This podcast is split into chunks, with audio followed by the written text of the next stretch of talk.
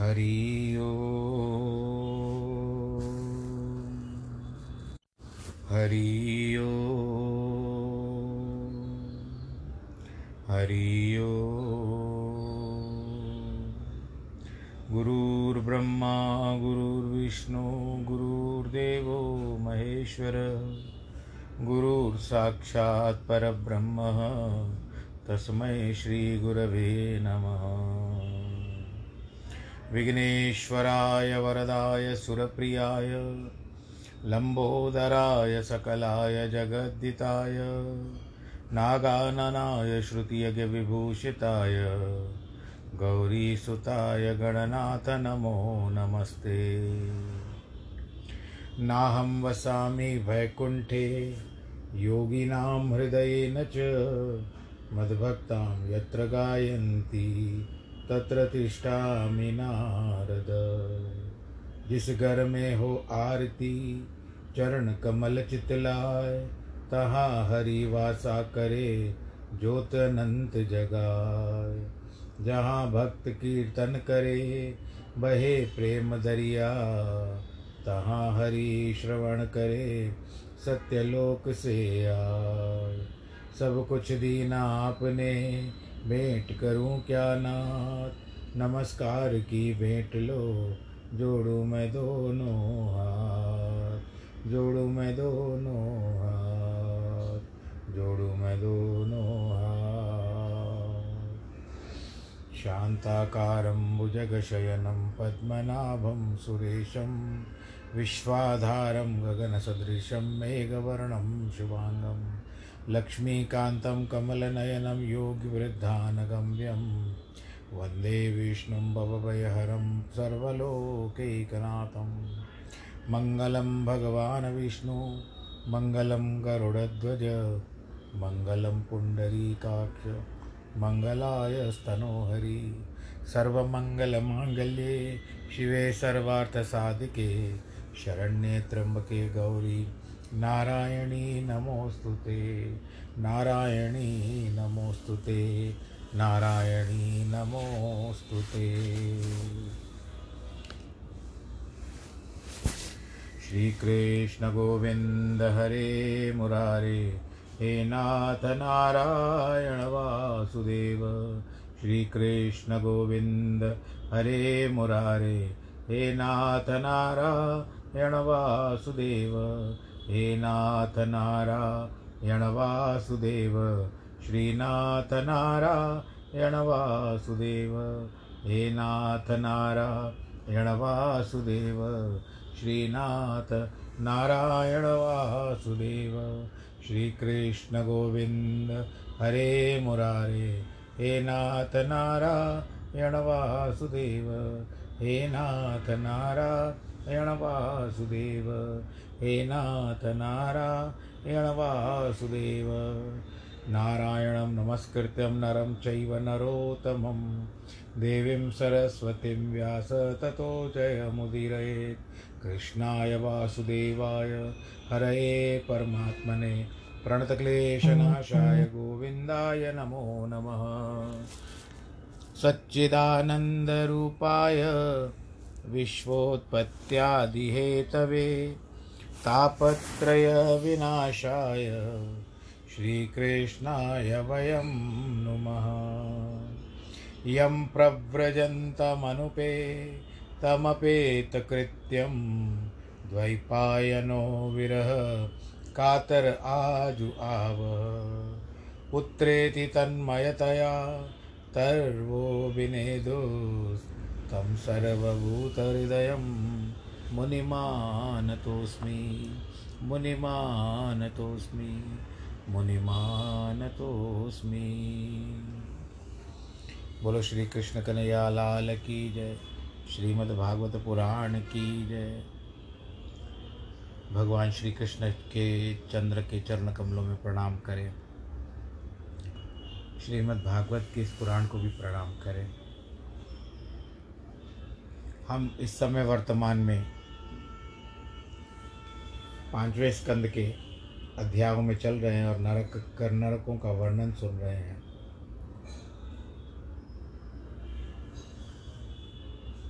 जो मनुष्य इस लोक में अतिशय उग्र मूर्ति होकर अपने प्राणों के पोषणार्थ पशु पक्षियों को जीवित ही पका करके खाते हैं, जो कि यह कर्म अति निर्दयी है। इसीलिए राक्षस लोग भी इस कार्य की निंदा करते हैं। जो ऐसा पाप करते हैं, उनको परलोक में यमदूत लोग, कुंभी पाक आदि नरक में डालते हैं और गर्म तेल में भूनते हैं। कुंभ कहते हैं घड़े को, पाक कहते हैं घी को। यानी बहुत बड़ा घड़ा है। जो लोग पृथ्वी में ब्राह्मण पिता और वेद से विद्रा, विद्रोहाचरण करता है, वह कालसूत्र नामक नरक में गिराया जाता है। इस नरक की परिधि दस हज़ार योजन है। उसमें तांबे के समान गर्म भूमि है। ब्रह्मद्रोही इस नरक में पड़कर ऊपर से सूर्य की किरणों से, नीचे से अग्नि के उत्ताप को पाकर संतापित होता है। क्षुदा और प्यास के मारे उसके भीतर की देह दग्ध होती रहती है। वह जीव इस प्रकार की पीड़ा से पीड़ित होकर भी कभी गिर पड़ता है, कभी बैठता है, कभी खड़ा होता है कभी चारों ओर भागता फिरता है। पशुओं की देह में जितने रूपे रुए हैं, उतने हज़ार इस पापी को पीड़ा भोगनी पड़ती है। यह बात ठीक है कि अहिंसा परमो धर्म भी कहा गया है। दुर्बल को न सताइए, जाकी मोटी हाय, मोई खालसी श्वास से लो भस्म हो जाए। इस कारण पशुओं का वध न करो। स्वार्थ के लिए हम लोग करते हैं पेट भरने के लिए करते हैं पर ये तो हत्या ही हो गई। और अपने स्वार्थ के लिए आप पेट भरने के लिए हत्या करते हो। किसी और को मार करके तो क्या आपके ऊपर नहीं पड़ेगा? पर आजकल प्रचलन हो चुका है। आजकल तो कलयुग का प्र, प्र, प्रभाव जो है धीरे धीरे और बढ़ता जा रहा है। इसके लिए कहते हैं ना कि संत बेचारा क्या करे, कब तक बोझ सुनाए। माया ऐसी डाकनी काट कलेजा खाए, संत बेचारा क्या करे, कब तक बोझ सुनाए। अब इनमें शास्त्रों में तो कहा, कह दिया गया है कि ना करो, पशुओं का वध ना करो। इसका व्याख्यान में अधिक नहीं कर सकता, आप मुझसे प्रश्न भी मत पूछिएगा, क्योंकि मेरा भी हृदय ये सब बातें करने को होता नहीं है। अब जो खाते हैं, हम उनको कुछ नहीं कर सकते, जो नहीं खाते, वो बहुत अच्छा करते हैं। आप उसमें जो ना खाने वालों में मुझको भी शामिल कर दीजिए। मुझे तो किसी पक्षी को एक सुई भी लगती है तो मुझे मुझे बड़ा दुख होता है। इतना भावुक व्यक्ति हूँ जो मनुष्य बिना विपत्ति आए इच्छा के अनुसार वेद का मार्ग छोड़ देते हैं, पाखंड धर्म ग्रहण कर लेते हैं, उनको यम के दूत असी पत्र वन नामक नरक में ले जाकर कोड़ों की मार मारते आपके ऊपर जब तक विपत्ति पर आज तक तो स्वेच्छा से धर्म का त्याग कर रहे हैं, धर्म परिवर्तन कर रहे हैं। हम ये नहीं कहते कि ये गरुड़ में जो भागवत में लिखा हुआ है, ये सब जीवों के साथ, परंतु ये जो लिखा हुआ है, उसको मानना पड़ेगा। असी किसको कहते हैं? ते की, तेज जो होता है, पत, पत्र कहते हैं, पत्ते को। असी का मतलब तेज, तलवार के जितना तेज। पत्र वन, यानी पत्ते का वन। उस नरक में ले जाते हैं, कोड़ों की मार मारते हैं। ये पापी वहाँ पर प्रहार की वेदना से इधर उधर भागता फिरता है। वह भागने के कारण तालवान और असी पत्र, जिनकी तलवार की समान तीखे पत्ते हैं, उनके लगने से पापियों के अंग छिन्न भिन्न होते रहते हैं। तब पापी, हाय, मैं मारा गया, हाय, मैं मारा गया, कहकर अतिशय यंत्रणा पाकर तीव्र व्याथा के मूर्छित होकर पग पर गिर पड़ता है राजन। अपने धर्म को त्याग करने वाला इस प्रकार से अपने धर्म को त्याग पाखंड मत ग्रहण करता है। करने का फल भोगता है कि सब प्रकार से धर्म का त्याग कर पाखंड मत ग्रहण करो भोगता है। स्वधर्मे निधर्म श्रेय परम धर्मो भयावह। जो राजा अथवा राजपुरुष, पोटपाल इत्यादि दंड देने वाला बिना दंड के योग्य पुरुष को दंड देते हैं, वह ब्राह्मण जाति को प्राणांतर दंड दे देते हैं तो राजा और राजपुरुष अतिशय पापी होते हैं। वे लोग इस पाप को करने से परलोक मध्य शुकर मुख नामक नरक में गिरते हैं। किसान लोग उस प्रकार के गन्ने के कोलूक में पेरते हैं, वैसे ही नरक में अतिशय बलवान राजा अथवा यम किंकर गण राजपुरुष को अंगों से करते हैं, मारते हैं। जिससे पापी लोग चिल्ला चिल्ला कर नाद करते हैं। इस प्रकार राजा अपनी अथवा राजपुरुष निर्दोष निर्दोषी पुरुषों को दंड देते हैं। उस समय मोह की प्राप्त होकर मूर्छित हो जाते हैं। वैसे ही नरक में राजा हो, कोई भी हो, राजा था पृथ्वी के कारण। राज्य मिला उसको कर्मों के कारण, परंतु उसने सदुपयोग न किया, उल्टा सबके ऊपर प्रहार ही किया। तो इस प्रकार राजा, वहाँ का राजा नहीं है। राजा पृथ्वी का था।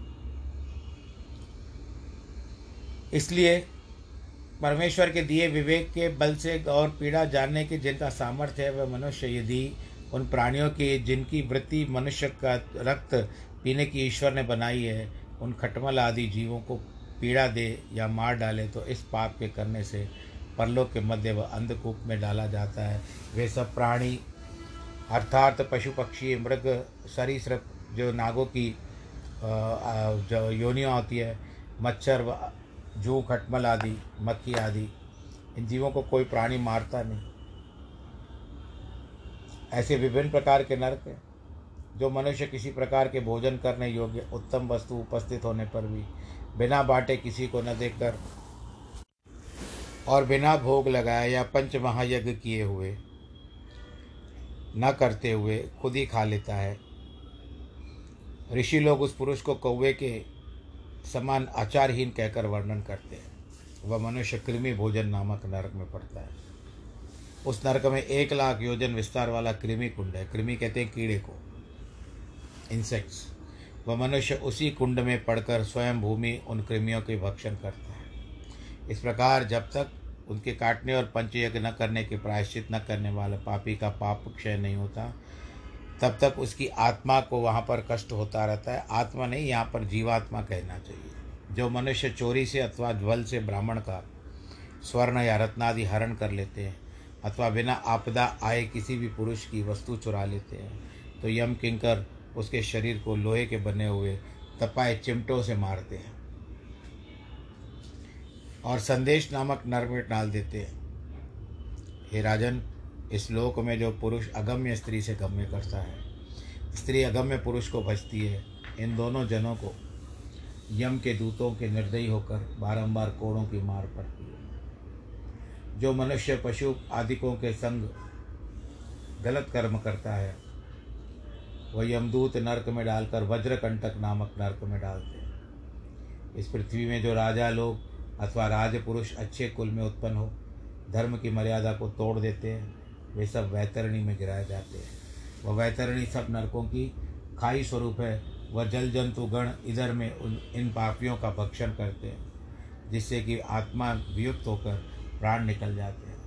वे पापी लोग अपने अपने किए हुए अधर्म का कर्मों का स्मरण करके भी करते हैं, जो मनुष्य श्लोक में शूद्रों के प्रति होकर अपने अपने सोच आचार और नियमों का नाश कर देते हैं। आपको जन्म मिला है तो आपको उचित रूप से संस्कार जो आपको मिले हैं, बड़ों के द्वारा जो आचार विचार मिले हैं, उसका नियम का पालन करो। आप पूरा मत करो, आपको उस समय का समय और आज के समय में बहुत परिवर्तन है। आज मानते हैं, परंतु केवल एक बात का ध्यान रखो, अपने धर्म पे बराबर रहो। सच शास्त्रों का चिंतन करो, उनको पढ़ो, और उसके बाद माता पिता की बात मानो।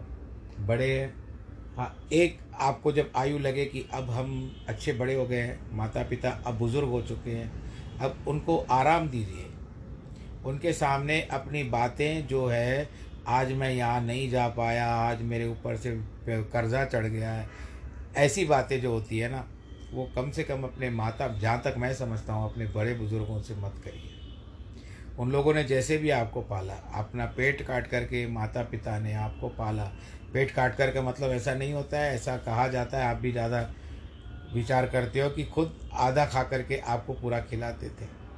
यानी अपने निवाला छीन का, अपना निवाला रोक करके आपके मुख में निवाला पहुँचाया। हाँ समय के अनुसार बहुत सारी बातें, जो संसारिक बातें हैं, वो अपने परिवार के सदस्यों के साथ करिए, परंतु माता पिता के साथ ऐसी बातें ना करें कि उनकी टेंशन बढ़ जाए और वो बेचारे बाहर से कुछ भी नहीं कह पाएँगे। आप आनंद के साथ माता पिता को यथा योग्य स्वी कीजिए, टहल कीजिए उनकी, आनंद के साथ उनके साथ रहिए।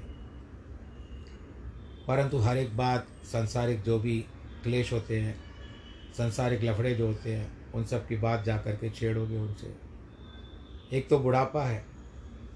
उनके बाद उनके दिन पे मत, सर पे ये बैठ जाएगी कि ये आखिर हमारा बच्चा इतना सारा कर्ज ले चुका है, ये उतारेगा कैसे? तो उसी सोच में उनकी आयु और कम हो जाती है। वो भी ना कर पाएँगे, असमर्थ है, नहीं कर पाएँगे। लेकिन आप बस ऐसा जताओ कि आप दोनों को अच्छा देख रहे हो, उनको पाल रहे हो, उनके साथ दूसरी बातें करो, कुछ मनोरंजन की बातें करो तो उनका भी समय व्यतीत होगा। अब जिस तरह से लॉकडाउन है तो आप अपने माता पिता का ऐसे ही ख्याल रखिए। उनको कुछ लोक रंजन की बातें सुनाइए अच्छी अच्छी बातें सुनाइए बाकी ये कोरोना की बातें और कर्जे के लेने की बातें, ये सब अगर ना सुनाए तो मेरा मत है। बाकी आप लोगों की इच्छा, मैं कोई आपको ज़बरदस्ती नहीं कर रहा हूँ। बाहर से वो लोग कुछ नहीं कर पाएँगे, लेकिन भीतर से तो सोचेंगे कि हमारा बच्चा उतार कैसे पाएगा। और जब तक कर्जे की आवश्यकता ना हो, ना लीजिए भाई। आज वो मौसम ऐसा नहीं है, वातावरण ऐसा नहीं है, कर्जा चुका पाने को। सक्षम हो, आप चुकाने में सक्षम हो तो अवश्य लो। नहीं हो तो प्रभु का नाम ले लो, प्रभु के ऊपर छोड़ दो कि तू करेगा क्योंकि कर्म कटेगा इससे कर्म कटेगा। बस तो यही बात है कि ये सारे कर्म जो है ना, ये कर्मों के द्वारा ही मनुष्य अपने कर्मों में ही फंसता जाता है और इन विभिन्न विभिन्न प्रकार के नरकों में जा कर के पड़ता है। और उसके बाद जब तक उसकी मुक्ति यानी कर्म का क्षय नहीं होगा। अगर हम विचार करें एक, दो, दस पाओ तो आपने एक किया तो उसका दस का गुना, दस गुना फल आपको प्राप्त होगा। तो उतना दस दस आप हर एक पल में न जाने कितना कर्म करते हो। बुरे कर्म करते हो तो उसका दस गुना भी आपको मिला तो जब तक दस गुना न पहुँच जाए, आप तक, आपको किसी भी नरक में पड़े हो, वहाँ से आपका मुक्ति का साधन नहीं बन सकता। और ये निश्चय रूप से मैं जान, समझ सकता हूँ। इसके लिए आपको कुछ ना करना हो तो भगवत गीता में भगवान श्री कृष्ण ने यही कहा है कि सर्वधर्मान परित्यज्य मामेकम शरणम ब्रज अहम तुम सर्व पापे व्योमोक्षिष्यामी माँ शिच जब तुमको कुछ समझ में ना आए तो तुम मेरी शरण में आ जाओ। जो भी बाकी है मैं देख लूँगा और तुमको मोक्ष भी प्रदान करूँगा। हम क्यों जाएँ कृष्ण के पास? जिस तरह से हम कोई भूल करके अपने माता पिता के पास ही जाते हैं ना। सब बातें छोड़ करके अपने माता पिता के पास जाते हैं और जा कर के तो इतनी भूल होने के बाद भी बचपन छोटे होते हैं तो हमारे माता पिता उनको क्षमा कर देते हैं। वैसे प्रभु भी, अगर आपने समर्पण किया, प्रभु के चरणों में अपना समर्पण किया, तभी जा कर के मुक्ति का रास्ता मिल जाएगा। पहले कर्म अर्पण करो। उसके बाद अपने को स्वयं को समर्पण करो। पहले अर्पण, कर्म अर्पण। आप अपने आप को अर्पण मत करो। आपका तो समय है समर्पण करना है। कि प्रभु अभी जो भी है, अब तेरे सिवा कौन मेरा कृष्ण कन्हैया? भगवान किनारे पे लगा दो मोरी नैया। अब तेरे सिवा। यही सोच करके, यही बात का विचार, इसी बात का विचार करते हुए प्रभु द्वार पर जाना। क्योंकि हरिओम शरण जी का एक भजन मैंने सुना है, लिखा जिसने भी हो, पर हरिओम शरण ने मधुर भजन में गाया था। गायक थे, भजन गायक थे वो।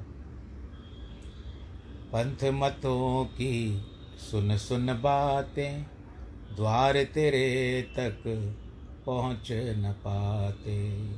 पंथ मतों की सुन सुन बातें, द्वार तेरे तक पहुँच न पाते। तो ये पंच पंथ पंथ मतों की, पंथ जो भी आपने स्वीकार किया है, हम आपको मना नहीं कर रहे हैं। आप जिस भी पंथ में हो, आप वहीं पर रहो। पर ये एक सामूहिक रूप से पंथों को लिया गया है कि हर एक पंथ अपनी अपनी बात करता है, हर एक मार्ग अपना अपना रास्ता दिखलाता है, पंथ में अलग मार्ग होते हैं तो उन पंथ मतों की सुन सुन बातें हम उसमें से निकल नहीं पाते। द्वार तेरे तक पहुँच न पाते। इसके लिए हम प्रभु के द्वार पर जाते, जा ही नहीं सकते। सुन लो कृपा निधान, तुम्हारी शरण पड़े। कृपा निधान है भगवान जी, दया करते हैं। अवश्य स्वीकार कर लेंगे। पर जाके तो देखो। अब मुझसे कुछ नहीं होगा।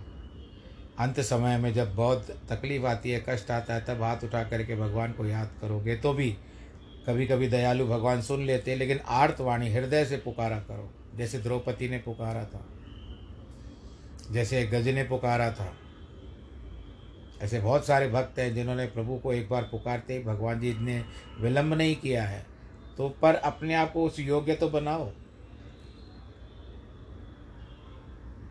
उस योग्य बनाने के पश्चात ही आप भगवान के दृष्टि में आ जाओगे। तो कहने का तात्पर्य यही है कि ये नरकों से छुटकारा पाना है तो हमको भगवान की शरण में जाना है। क्यों जाए नरक में? अच्छा नरक में कौन जाएगा? ये जो पाप कर्म है, एक दो बार हो जाता है तो ठीक है। निरंतर करने के बाद आप फिर, आप तो दूषित हो जाते हो। जैसे एक तालाब है, उस तालाब में बहुत स्वच्छ जल है। स्वच्छ जल इतना कि आप उसमें से जल को पी भी सकते हो। लेकिन आपने उसमें गंदगी डालनी आरंभ कर दी। मिट्टी डालनी आरंभ कर दी, मिट्टी और जहाँ संसार की गंदगी डालनी आरंभ कर दी। और उसके बाद यहाँ वहाँ से चुन चुन करके कि तालाब में डालना है, तालाब में डालना है, तालाब में डालना है, ऐसा करते करते आपने जहाँ सारी गंदगी डाल दी तो उसके बाद वो पीने के योग्य तो होगा नहीं और दूषित भी हो जाएगा। तो इसके लिए हम भी ऐसे ही हैं कि हम भी सारे दुनिया का ले दे करके सारे अंदर ही अपने जमा करते हैं तो दूषित हो जाते हैं ना इस तरह से। प्रदूषित ही हो जाते हैं हम लोग। तो इन दोषों का निवारण करने के लिए प्रभु की शरण लेना बहुत आवश्यक है।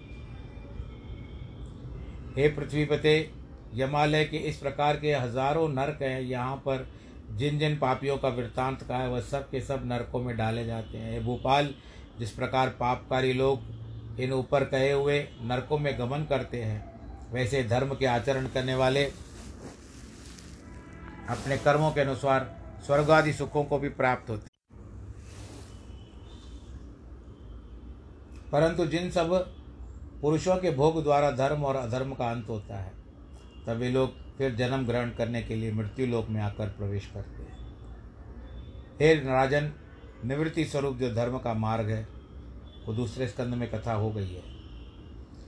सब पुराणों में जो भुवन कोश चौदह प्रकार से कल्पना किया है, वह सब प्रकार से ऐसा ही है, जिसको हम वर्णन करके आए, ये सुखदेव जी राजा परीक्षित को कह रहे हैं। यही महापुरुष भगवान वासुदेव की माया के गुणों का स्थूल रूप है। उसका विवरण तो पुरुष आदि सहित श्रद्धा और भक्ति से पढ़ता और श्रवण करता है। उनकी बुद्धि विशुद्ध हो जाती है। अतः वे भगवान परमात्मा के गूढ़ उपनिषद संबंधी विषय जान सकते हैं। इसीलिए यति लोग भी भगवान के स्थूल सूक्ष्म रूप यथावत श्रवण करके, स्थूल विषयों की चिंता करते हुए आत्मा को जीत करके ही बुद्धि द्वारा क्रम क्रम से सूक्ष्म विषयों में स्थापित कर लेते हैं। श्री सुखदेव जी कहते हैं कि राजा परीक्षित, पृथ्वी के मध्यम में द्वीप, वर्ष, पर्वत, नदी, समुद्र, आकाश इत्यादि, नक्षत्र, पाताल, नर्क इत्यादि की रचना जिस प्रकार से हुई है, वह तुमसे हमने यथा वर्णन की है। यह समस्त लोक रचना भगवान ईश्वर की स्थूल शरीर है। और सब जीव समूह का आश्रय है। इसके लिए प्रभु का ही स्मरण करो। प्रवृत्ति मार्ग और निवृत्ति मार्ग है। निवृत्ति मार्ग जैसे जैसे आयु बढ़ती जाए, आप निवृत्ति मार्ग की ओर अग्रसर होइए। प्रवृत्ति मार्ग जब आपका गृहस्थ जीवन था, प्रवृत्ति मार्ग में तब रहिए। अब धीरे धीरे निवृत्ति मार्ग की ओर चलिए। गुरु करिए और गुरु के द्वारा आध्यात्मिकता का ज्ञान प्राप्त किए। मंत्र ध्यान लीजिए। आप गुरु का ज्ञान लीजिए, उनका आशीर्वाद लीजिए। और जो मार्ग आपको बताए गुरु, आप उस गुरु के मार्ग पर चल करके देखिए। जो अंधेरे से हमको प्रकाश की ओर ले जाती है, वो गुरु है। इसके लिए सदैव अपने गुरु का भी ध्यान करते हुए, अपने परमात्मा का ध्यान करते हुए आप सब लोग खुश रहें, आशीर्वाद रहे आपके ऊपर प्रभु का, और साथ साथ हम भी आपकी मंगल कामना करेंगे। कोरोना काल चल रहा है, अपना ध्यान रखें। जन्मदिन बधाई, सबको बहुत बहुत बधाई। जन्मदिन और वैवाहिक वर्षगांठ की सबको बहुत बहुत बधाई। ईश्वर आप सबको मंगलमय रखे, सुख रखे, प्रसन्न रखे और हम भी आपके साथ खुश रहें। प्रभु से हम यही प्रार्थना करते हैं। सर्वे भवन्तु सुखिनः सर्वे सन्तु निरामया, सर्वे भद्राणि पश्यन्तु मा। कश्चित् दुःखभाग् भवेत्, नमो नारायण